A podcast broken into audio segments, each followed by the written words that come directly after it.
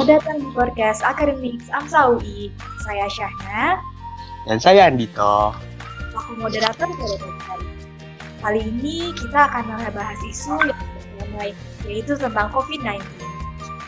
Iya nih, sebagaimana kita ketahui semua ya, COVID-19 ini kan sudah ada di Indonesia sejak bulan Februari Maret dan untuk membahas COVID secara tuntas dan dan padat kita mengundang salah satu narasumber yang bisa dibilang paling expert dalam bidang ini. Izinkan saya untuk memperkenalkan narasumber kami ya semuanya. Uh, narasumber kita hari ini ada dokter Dr. Ermina Burhan bagi sang spesialis paru konsulen. Beliau merupakan salah satu pakar paru di Indonesia yang aktif dalam berbagai kelompok kepakaran nasional dan internasional khususnya dalam bidang kesehatan paru. Izin menyapa ya dok. Halo dok, apa kabar? Halo, kabar baik saya. Kalian apa kabar? Alhamdulillah. Alhamdulillah dok kabar baik sekali. Baik, uh, sudah bergabung dengan kita ya, uh, Dokter Erlina. Oke dok, uh, aku izin ya dok. Kalau misalnya kita melihat kondisi sekarang nih dok, COVID-19 itu kalau terakhir, terakhir kali aku lihat tuh sudah mencapai 600 ribu ya dok, udah banyak Ya, banget. betul. Betul kan dok ya? Dan kalau aku nggak salah update juga, terakhir kali itu udah 7 ribu dok hariannya, 7 ribu, 6 ribuan udah banyak banget gitu ya dok. Terus juga aku sedikit prihatin tuh loh dok, respon masyarakat tuh beda-beda, ada yang ketakutan, ada yang tapi akhirnya malah mulai banyak banget yang udah nggak peduli nih dok. Jadi eh untuk itu kita mau sedikit diskusi tentang hal ini gitu dok. Mungkin pertanyaan pertama bisa oleh teman saya terlebih dahulu. Untuk pertanyaan pertama, dok, mungkin dokter bisa menjelaskan dahulu kondisi pandemi COVID-19 di Indonesia ini seperti apa ya dok sekarang? Ya, kondisinya memprihatinkan. Kenapa saya bilang memprihatinkan? Ini sudah sejak bulan Maret dan hampir akhir tahun saat ini tidak ada terlihat penurunan kasus. Ya, kasusnya terus meningkat dari hari ke hari. Ini sebetulnya sesuatu yang tidak boleh terjadi karena kita sudah terlalu lama maraton seperti ini. Harusnya uh, banyak hal yang dipelajari yang kita bisa um, jadikan antisipasi. Jadi uh, untuk agar supaya kasus ini menurun. Barangkali kita um, lemah di pencegahan. Kenapa saya katakan lemah di pencegahan? Karena itu tadi kasusnya naik terus. Ya, apa pun penyebabnya itu, kita lemah di pencegahan. Ya, kalau di pencegahan, pencegahan itu kan di hulu banget ya, di awal banget. Kalau pencegahan itu bisa kita laksanakan dengan baik, mestinya akan eh, berkurang penambahan kasus dari hari ke hari. Ini bukannya berkurang tapi naik terus kan. Pernah 8 ribu, dulu-dulu banyak masih ratusan ya. Kemudian ada ribuan, tapi ribuannya itu naik terus juga. Dari mulai 2 ribu, 3 ribu, 4 ribu, 6 ribu, 8 ribu, sekarang 7 ribu, ya masih sekitaran itu. Ini buat saya eh, memprihatinkan karena orang sudah mulai eh, mungkin anda mengenal eh, mengalami penurunan kemudian eh, declining kemudian flattening. Nah yang yang eh, ideal adalah flattening. Ini artinya memang kasusnya ada tapi kisarannya sedikit setelah declining ya. Jadi di bawah itu dia sedikit sedikit itu artinya pandeminya teratasi. Tapi kalau kondisi Indonesia kasusnya naik terus. Ini eh, dan bahkan belum ada declining. Kalau sudah declining, kemudian eh, flattening, kalaupun ada lagi seperti di Eropa, mereka menyebutnya eh, gelombang kedua, second wave. Sementara kita nggak tahu pas nih Indonesia ini masih gelombang pertama ya, karena dia naik-naik terus. Nggak pernah turun kemudian eh, flat. Ya. Ini memprihatinkan. Dan ini seperti eh, apa ya sesuatu yang eh, tidak tuntas di diupayakan. Dalam artian tidak tuntas ini bahwa tidak semua eh, stakeholder dan tidak semua unsur masyarakat eh, bersama-sama kompak untuk melakukan sesuatu untuk menuju sesuatu. Jadi goalsnya ada tapi nggak semua orang menuju ke sana. Ya tadi kan dikatakan ada yang abai, ada yang panik berlebihan, ada yang sangat waspada. Nah, ini artinya kan nggak kompak karena jumlah mereka itu eh, mungkin eh, seimbang sebanding ya. kalau kompak itu kan jumlah yang menuju sesuatu tujuan itu banyak walaupun ada uh, yang abai itu jumlahnya sedikit itu nggak masalah ya tetapi ini yang abai kan juga banyak kemudian juga uh, kapasitas laboratorium untuk melakukan pemeriksaan ini masih belum merata walaupun jumlahnya sudah semakin banyak dulu kita ingat waktu di bulan Maret awal-awal tahun itu yang bisa melakukan pemeriksaan cuma satu laboratorium. Ingat nggak? Yang di dekat uh, ya, Litbangkes, ya, Litbangkes. Nah, kemudian uh, sekarang sudah ratusan. Yang menurut saya ini bagus, tapi barangkali uh, perlu juga pemerataan. Jadi perlu uh, pemeriksaan yang point of care, yang uh, handy, yang gampang, yang mudah, bisa dilakukan di mana saja sehingga uh, tidak harus suatu uh, kes mengirim ke tempat yang jauh untuk mendapatkan hasilnya. Ini belum sempurna ke arah situ, tapi sudah mulai banyak memang. Baik. Ya. Eh, berarti kalau kasusnya meningkat terus, dok, kapasitas dan kondisi rumah sakit serta tenaga medis di Indonesia bagaimana ya, dok?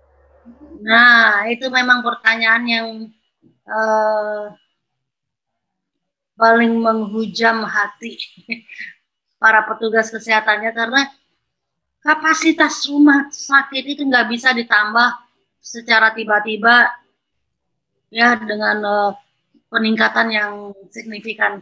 Kalaupun ditambah paling sedikit-sedikit, ya tambah tempat tidur sekian puluh ya, nah, atau men menutup pelayanan lain dan menjadikan satu rumah sakit hanya untuk COVID. Ya, itu dari sisi uh, fasilitas uh, infrastruktur bangunan misalnya ya, atau alkes alat kesehatan.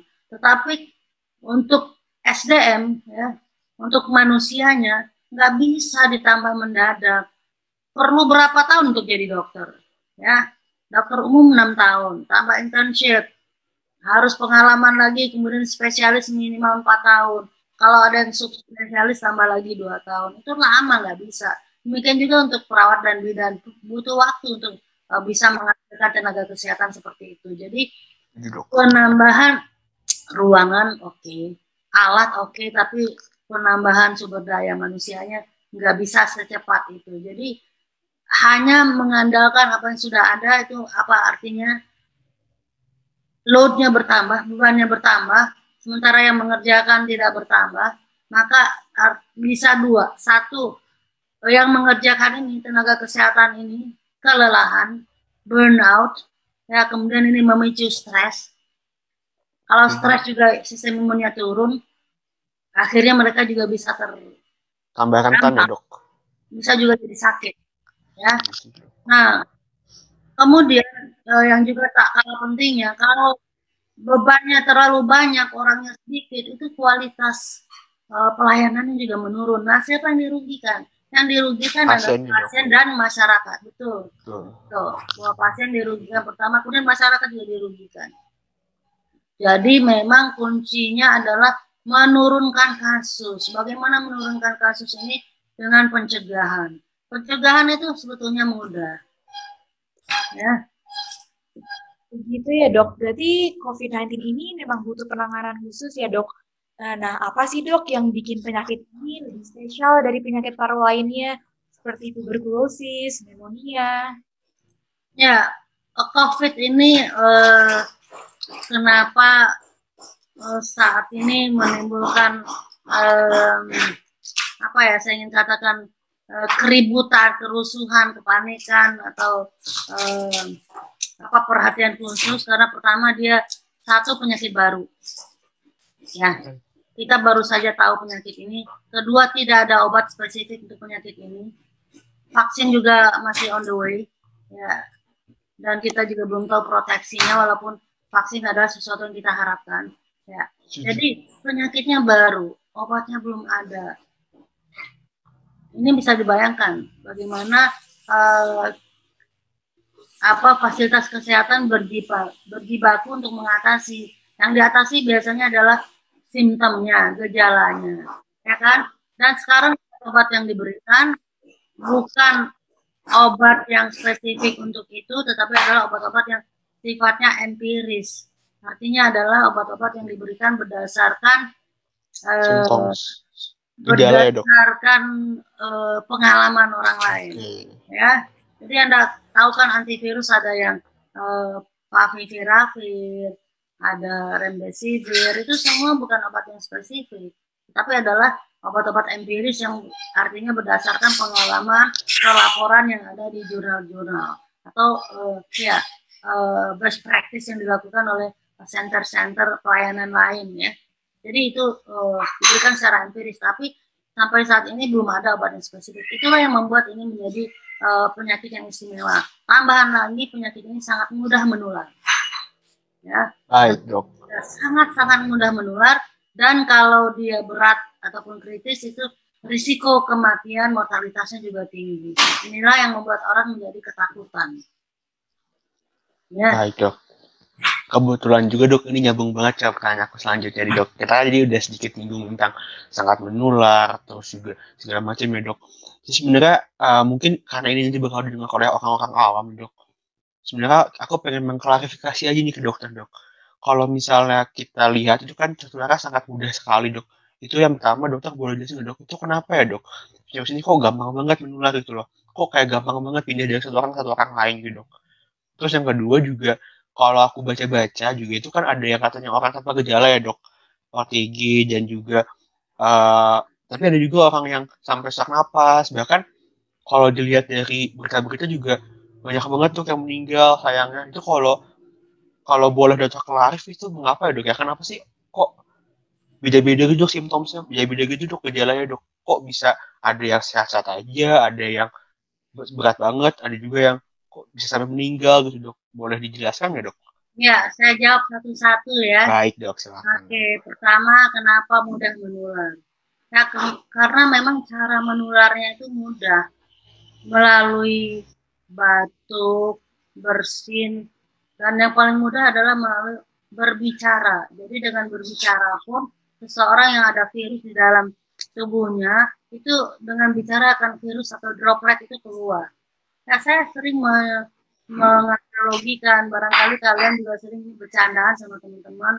Kalau ada yang berbicara ih bilang ini ada hujan lokal. Hujan lokal itu ada droplet pada saat bicara oh, ya? Okay. yang nah, kayak air air gitu ya dok ya?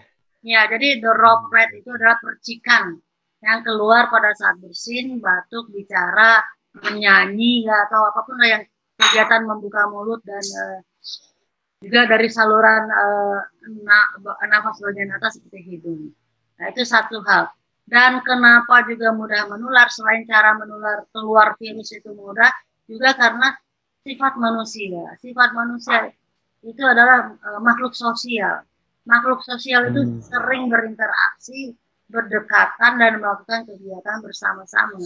Betul, Jadi ini kan lontarannya ada tuh sekitar satu meter. Sementara orang itu bersosialisasi berkegiatan kan juga berdekatan. Duduk duduk bersama, makan bersama, ya ngobrol, belajar. Nah itu semua adalah berinteraksi dengan uh, berdekatan secara fisik, ya. Oke, nah itu okay. cara penularannya mudah, ya. Kemudian satu hal lagi yang kita juga harus belajar bahwa virus ini sudah menjalani mutasi sudah terjadi mutasi. Ya, tetapi mutasi yang terjadi ini bukan menyebabkan dan ini jangan salah pengertian nah, seperti penyakit lain kalau bermutasi dia menjadi uh, lebih ganas atau lebih berat. Nah, kalau uh, COVID ini mutasinya menimbulkan si, uh, men menjadikan si virus ini menjadi suatu susunan genetik yang tonjolan-tonjolan luarnya atau spike-nya itu menjadi bagian yang kuat, tidak mudah rusak, lebih fleksibel. Dengan demikian dia mudah berpindah, uh, ya mudah menular karena dia tidak okay, mudah rusak, ya dan lebih fleksibel. Jadi mudah sekali menularnya. Okay. Jadi ibarat punya senjatanya tuh kuat gitu ya dok ya? Ibarat megang pedang tuh pedangnya kuat nah, gitu ya dok? Oh bukan? materi genetik ini, Oke. Okay. Dia apa susunan bagian luar eh, bagian luar dari tubuhnya kalau kita katakan tubuh itu tidak mudah rusak lebih kuat, lebih fleksibel sehingga eh, apa implikasinya adalah dia mudah menular. Tetapi Oh, tidak ada hubungannya dengan derajat keparahan penyakit. Ya, makanya sekarang kan makin banyak orang yang eh, ditemukan terkonfirmasi tapi tidak ada gejala. Karena memang ya gampang banget menularnya, tapi itu tadi tidak ada hubungannya dengan keparahan penyakit. penyakit. Nah, sekarang kenapa orang yang ring ada yang tidak bergejala, ringan, sedang, berat itu kan pertanyaan tadi itu. Nah, Dok. ini ada beberapa faktor. Fak, jadi memang eh, virus bermutasi, tapi tidak ada hubungan dengan eh, derajat keparahan. Tapi yang ber, eh, eh, berpengaruh terhadap keparahan adalah satu jumlah virusnya atau viral load. Kalau jumlah virusnya banyak di dalam tubuh seseorang, maka akan banyak menimbulkan kerusakan. Ya, ada lagi Baik, itu baik. faktor eh, hostnya. Jadi faktor eh, inangnya atau faktor manusianya. Satu usia, usia lanjut, ya. Kedua status imunitas. Kalau sistem imunnya rendah, itu orang yang kelelahan, orang yang stres, orang dengan penyakit autoimun, orang dengan komorbid seperti diabetes, hipertensi dan penyakit kronik lainnya itu eh, imunitas turun ya. Oke, jadi usia, eh, sistem imun, komorbid, kemudian juga eh, ada faktor-faktor yang misalnya kalau punya penyakit tidak terkontrol, nah itu juga akan memperparah. Nah, karena kita tahu, nah ini saya tambahkan ya, virus ini SARS-CoV-2 ini yang menimbulkan COVID itu memang sebagian besar menyerang saluran nafas. Nafasan. Betul. Ya. Kemudian berikutnya saluran cerna. Tetapi dia juga bisa menyerang organ-organ lain seperti otak. Ya, kalau dia berdampak ke otak, maka menimbulkan gejala seperti kejang, gejala seperti stroke, ya, dan juga bisa menimbulkan atau berdampak ke sistem sal- eh, syaraf pusat. Jadi gejalanya apa?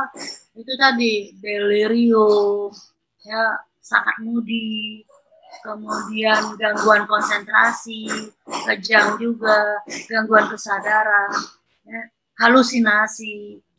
Bisa juga menyerang yang juga eh, banyak ini menyerang eh, sistem kardiovaskuler. Jantung ya dok ya? Ya, jantung dan pembuluh darah. Nah, kalau mengenai jantung dan pembuluh darah, maka bisa kemudian terjadi eh, trombosis, ya, trombosis yang cukup luas, menimbulkan sumbatan di mana-mana, ya. Kemudian juga bisa eh, menimbulkan eh, penyempitan pembuluh darah. Nah, kalau terjadi penyempit- penyempitan pembuluh darah, yang terjadi bisa orang itu menjadi tensinya naik. Jadi kalau sudah hipertensi lebih parah lagi. Kalau tadinya tidak hipertensi, orang- anak-anak muda, orang muda tensinya meningkat. Ya. Kemudian bisa juga men- menyerang ginjal, menyerang eh, hati dan lain-lain. Ya. Macam-macam ya dok ternyata dok. Jadi nggak cuman sesak napas doang ya dok ya. Jadi Iya. bisa bisa ke mana-mana gitu ya dok. Iya. Terus kalau yang ini dok saya sempat baca juga, eh, saya sempat dengar juga yang kalau nggak bisa merasa juga itu benar dok. Yang Ah, ya itu bisa merasakan. Ya. Oke. Tapi itu ringan ya. Itu ringan ya dok ya. Oke, jadi intinya buat teman-teman pendengar semua, gejala COVID itu banyak banget. Jadi uh, semua tuh sebenarnya bisa ada hubungan COVID. Jadi mungkin kalau emang udah ada gejala-gejala umumnya bisa langsung periksa aja daripada malah buat orang lain uh, membuat orang di sekitarnya terinfeksi juga.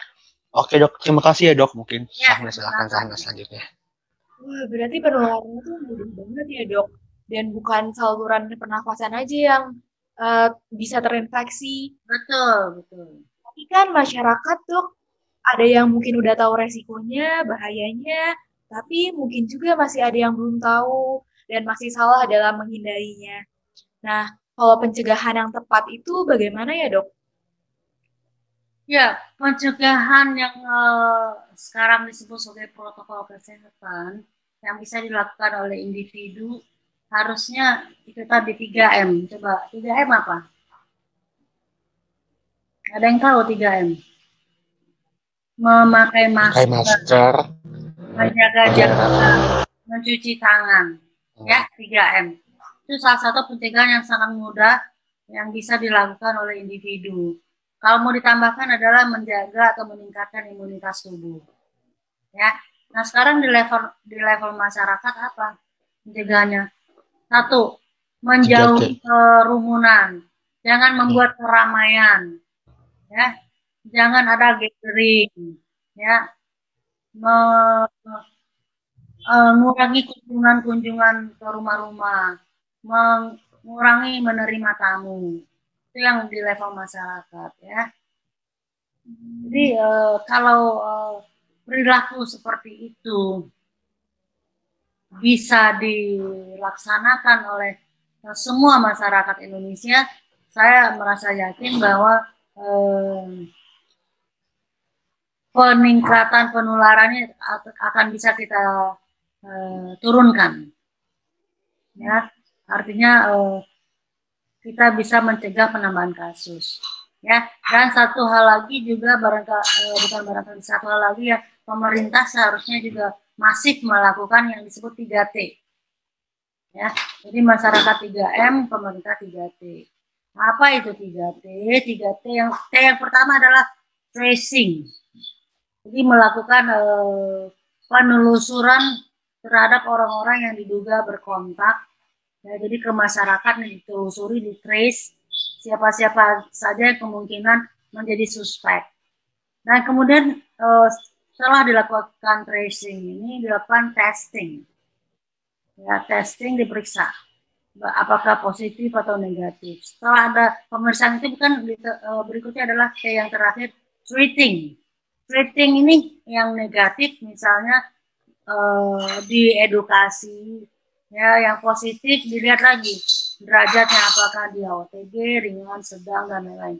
Nah ini juga eh, treatnya Eh, tata laksananya berdasarkan eh, keparahan penyakitnya. Ada yang isolasi mandiri dengan vitamin saja, ya, dengan protokol kesehatan, ada yang harus dirawat dan lain-lain. Jadi kalau dari masyarakat 3M dari pemerintah 3T. Dan tambahan lagi sekarang eh, yang juga marak adalah pemberian vaksin. Jadi vaksin ini eh, hmm. adalah satu harapan bagi kita bahwa pencegahan penyakit akan bisa oh, terlaksana. Mudah-mudahan kita semua berdoa vaksin yang uh, dalam waktu dekat ini akan datang akan keluar uh, izin dari Badan POM-nya mudah-mudahan memenuhi kriteria amin amin efektif ya aman dan halal. Tadi mungkin saya tertarik dok meningkatkan imunitas uh, untuk masyarakat di rumah apa mungkin bisa ya dok? Lalu kalau pengobatannya kan simptomnya juga beragam. Itu pengobatannya apakah beragam juga atau bagaimana ya dok? Iya, jadi meningkatkan imunitas itu sebetulnya juga sederhana. Dulu-dulu kita sudah belajar PHBS ya. Perilaku hidup bersih dan sehat. Ya. Jadi kalau rinci sebetulnya begini. Makan yang dengan nutrisi yang seimbang. Ya, nutrisi yang seimbang itu antara karbohidrat, ada ada protein dan ada vitamin. Jangan misalkan makan e, nasi ditambahin mie goreng itu hanya karbohidrat jadi nggak seimbang nutrisinya ya nasinya kan juga ada protein proteinnya e, bisa dari telur daging ya, berbagai jenis daging lah mulai dari uh, daging ayam, daging sapi, dan lain-lain ya. Kemudian dari untuk mendapatkan uh, vitamin dari buah-buahan dan sayuran. Nah kalau biasa bisa konsumsi buah-buahan dan sayuran, maka sebaiknya um, apa kebutuhan vitamin itu bisa didapatkan dari suplemen atau vitamin yang sudah jadi. Oke, okay. nah itu dari sisi nutrisi. Kedua juga uh, perlu istirahat yang cukup. Istirahat maksudnya sini adalah tidur yang cukup. Jadi kalau tidur memang sebaiknya 7 jam ya 7 jam per hari. Ya, atau 8 jam minimal ya. Kemudian uh, dikatakan juga uh, ini saya ada paru, saya katakan duluan ya. Tidak merokok. ya dan tidak meminum uh, minuman yang mengandung alkohol, apalagi narkoba. Uh, yang berikutnya adalah bahwa olahraga rutin ringan tapi rutin. Ya mungkin 15 sampai 30 menit uh, per hari tapi rutin ya. Mungkin bisa juga tiga kali seminggu asalkan rutin. Ya uh, selanjutnya adalah uh, uh, apa namanya uh, oh saya sudah sebutkan ya mengkonsumsi suplemen atau vitamin. Ya, kira-kira demikian adalah salah satu upaya kita untuk menjaga atau meningkatkan imunitas tubuh. Ya, jangan terlalu stres ya, itu terakhir. Jangan banyak stres. Kalau stres sebentar aja, jangan berkepanjangan. Kalau okay. kalian lulus modul ya udah sebentar aja. Ingat ada uh, udah khusus dok. Ya, kemudian berikutnya. Jadi jangan stresnya terus menerus ya. Oke, okay. baik. Ini buat semua pendengar juga ya, jangan stres apa pun masalah hidupnya, jalanin aja. Karena kalau semakin stres semakin turun nanti imunitasnya gitu. Oke, okay. uh, eh, sebenarnya kita mulai masuk ke topik yang ini dok. Jadi kan dokter juga sempat membahas tentang vaksin ya dok. Iya. Uh, vaksinasi gitu kan dok. Uh, udah mulai kami juga kan dok di berita bahwa pemerintah Indonesia tuh udah mulai memesan banyak banget jenis-jenis vaksin untuk mengatasi pandemi ini ada yang Sinovac dan lain-lain. Uh, tapi dok, pada akhirnya juga kan yang diberi vaksinasi kan masyarakat ya dok. Dan uh, se sebaca berita saya dan se sepemantauan saya itu ada yang mendukung vaksinasi tapi ada juga yang menolak vaksinasi dok. Ada yang gak yakin gitu ada yang takut di vaksinasi dan segala macam gitu dok. Mungkin uh, ini biar semua pendengarnya yakin kalau vaksin itu aman apakah dokter boleh cerita sedikit dok? Sebenarnya vaksin itu gimana sih dibuatnya dan gimana sih efeknya ke tubuh gitu dok dan ya. kemudiannya seperti apa gitu dok ya jadi memang untuk suatu pencegahan penyakit kita sangat berharap eh, kepada vaksin akan membantu pencegahan jadi tujuan pemberian vaksin itu adalah menurunkan insiden penyakit kemudian juga menimbulkan herd immunity kemudian meningkatkan eh, kesehatan masyarakat Indonesia ya jadi Hal itu adalah tujuan dari pemberian vaksin. Ya. Kalau menurunkan insiden kan artinya pencegahan ya. Belum. Ya, jadi uh, saat ini memang ada sekitar di dunia ya 40 vaksin yang uh, sedang uh, melagu, melakukan uji coba di berbagai level ada level 1, 2, 3. Kalau level 1 malah katanya ratusan. Ya. Tapi kemudian yang lolos ke level 2 uh, ada puluhan itu empat puluhan atau beberapa ya kemudian yang kemudian mendapatkan uh, apa uh, izin bukan izin mendapatkan pengakuan secara terbatas adalah enam vaksin enam jenis vaksin. Ya ada vaksin dari Pfizer dari Astra AstraZeneca vaksin dari Moderna vaksin uh, dari uh, Rusia, ada vaksin uh, beberapa vaksin dari China seperti Sinovac, uh, Sinopharm ya. Uh, dan sekarang itu semua masih dalam uh, proses uh, di uh, beberapa itu sudah mendapatkan uh, pengakuan dari yang terbatas dari badan uh, FDA ya FDA dari Amerika ataupun FDA-nya Eropa. Di Indonesia belum ada satu vaksin pun yang mendapatkan izin dari Badan POM. Tetapi kandidat kandidat yang paling uh, dekat adalah uh, Sinovac karena Sinovac ini diteliti di Indonesia oleh uh, Bio Farma di Bandung oleh teman-teman dari FK4 ya. dan Desember ini selesai kemudian akan dilaporkan ke Badan POM lalu Badan POM itu akan me lakukan uh, evaluasi pembahasan analisis tentang vaksin tersebut apakah uh, memenuhi kriteria. Nah, kalau memenuhi kriteria uh, akan keluar izinnya yang disebut yang disebut dengan emergency use authorization. Jadi izin pemakaian sementara karena uh, kondisi emergency. Hmm. Ya. Jadi kita sabar menunggu. Tapi memang uh, vaksin ini sesuatu yang baru juga uh, kita tidak tahu persis proteksinya berapa lama, apakah enam bulan atau uh, satu tahun seperti uh, vaksin influenza kan itu cuma satu dua tahun. kemudian harus diulang.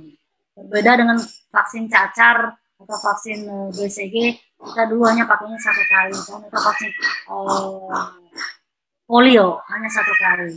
Nah ini vaksinnya kita belum tahu karena ini kan penyakit baru, vaksinnya juga baru, tapi tetap kita berharap bahwa vaksin ini memberikan uh, perlindungan atau pencegahan pada penyakit uh, yang sekarang kita hadapi agar bisa sama-sama selesai dok ya pandemi ini dok biar bisa normal lagi gitu semuanya. Jadi diharapkan sudah setelah mendengar penjelasan dari dokter tadi ya orang bentar, bentar, istilah normal tadi.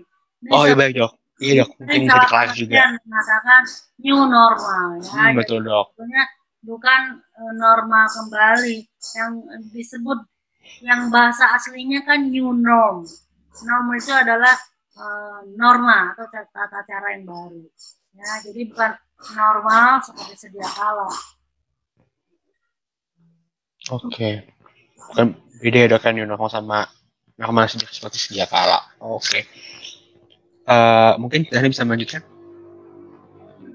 ini dokter sendiri dok tepat atau enggak ya langkah suatu negara untuk membeli vaksin sebagai jalan keluar dari pandemi di negara ini? Kira-kira apa aja dilema atau ya jadi ya idealnya adalah satu um, suatu negara seperti Indonesia karena penduduknya banyak ya. Kalau bisa punya vaksin sendiri produksi sendiri dari uh, dari uh, virus yang ada di Indonesia diproduksi sendiri dibuat uh, sendiri dan diproduksi sendiri. Karena mungkin itu biayanya lebih murah daripada membeli dari negara lain dan kita tahu sekarang jumlah vaksin itu tidak banyak. Sementara e, ratusan juta orang membutuhkannya, bahkan mungkin e, miliaran orang membutuhkannya. Nah, secara logika akan terjadi e, bargaining position atau tawar menawar di tingkat global untuk baik harga maupun proses pemesanan dan pembelian. Jadi istilahnya rebutan lah, rebutan beli vaksin karena jumlahnya sedikit. Jadi sesuaikan uh, persediaan dengan permintaan. Nah, jadi harus uh, bisa juga uh, negara melobi-lobi.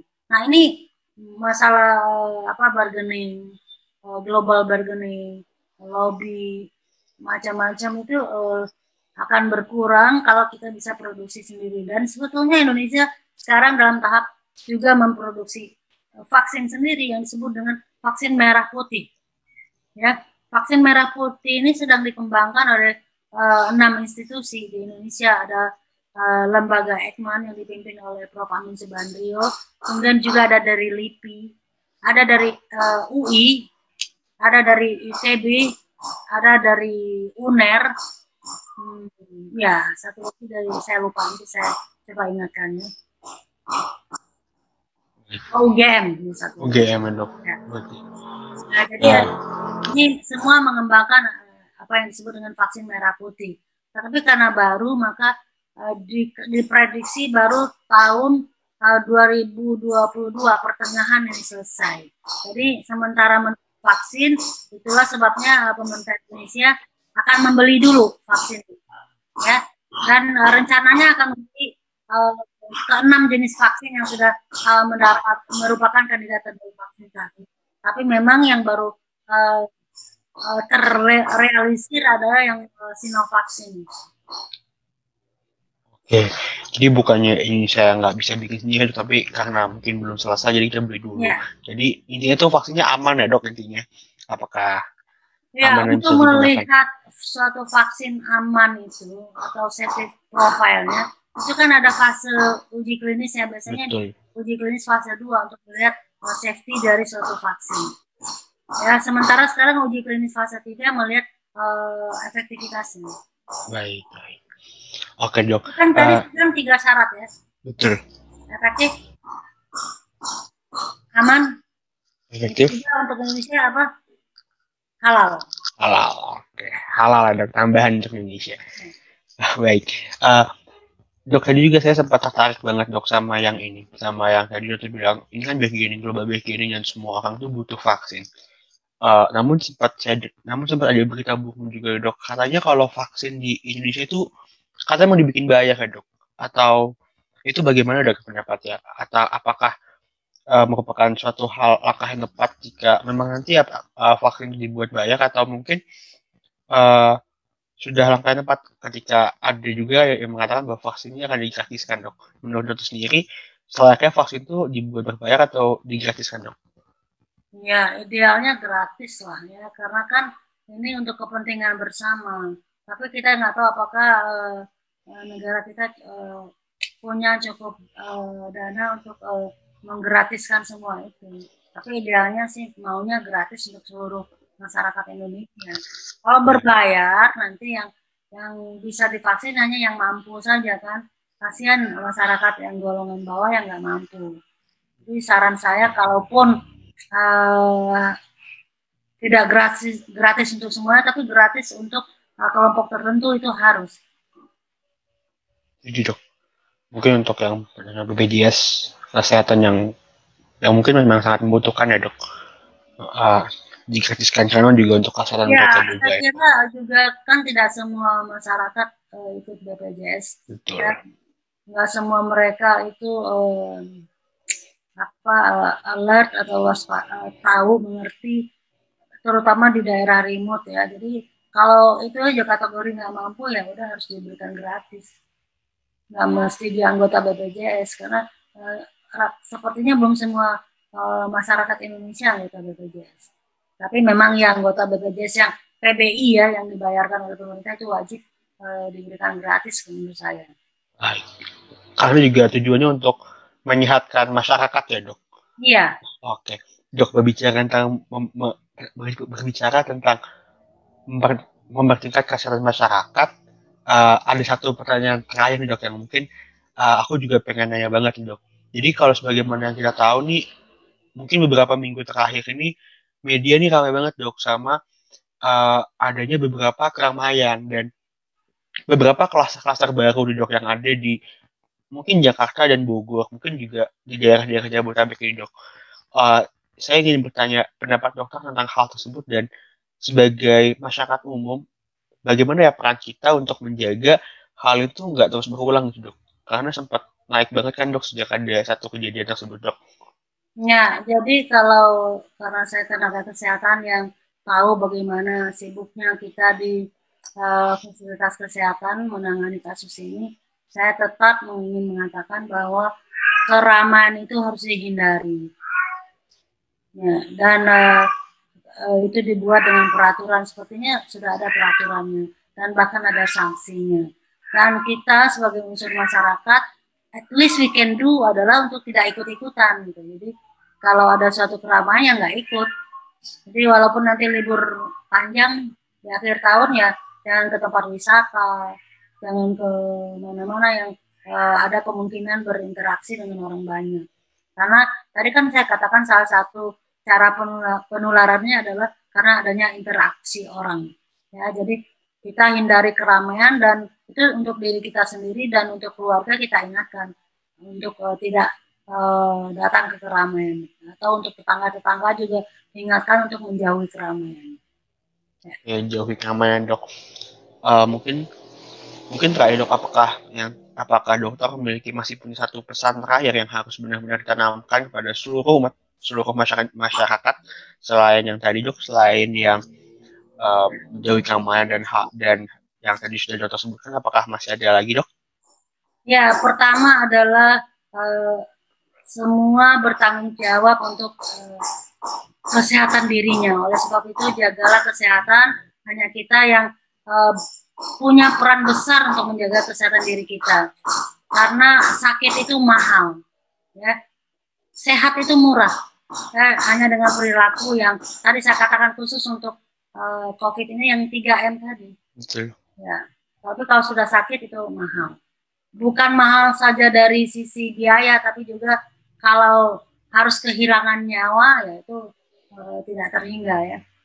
Betul. Oke. Sehat tuh murah, sakit tuh mahal. Mohon dengar teman-teman semua. Oke, baik silakan Jana. Makasih ya, Dok. Sama-sama. Ya, kalian jaga kesehatan ya. Iya, Dok, siap. Terima kasih banyak, Dok. Kita belajar. Sama-sama. Semoga pendengar juga dapat informasi baru tentang COVID-19.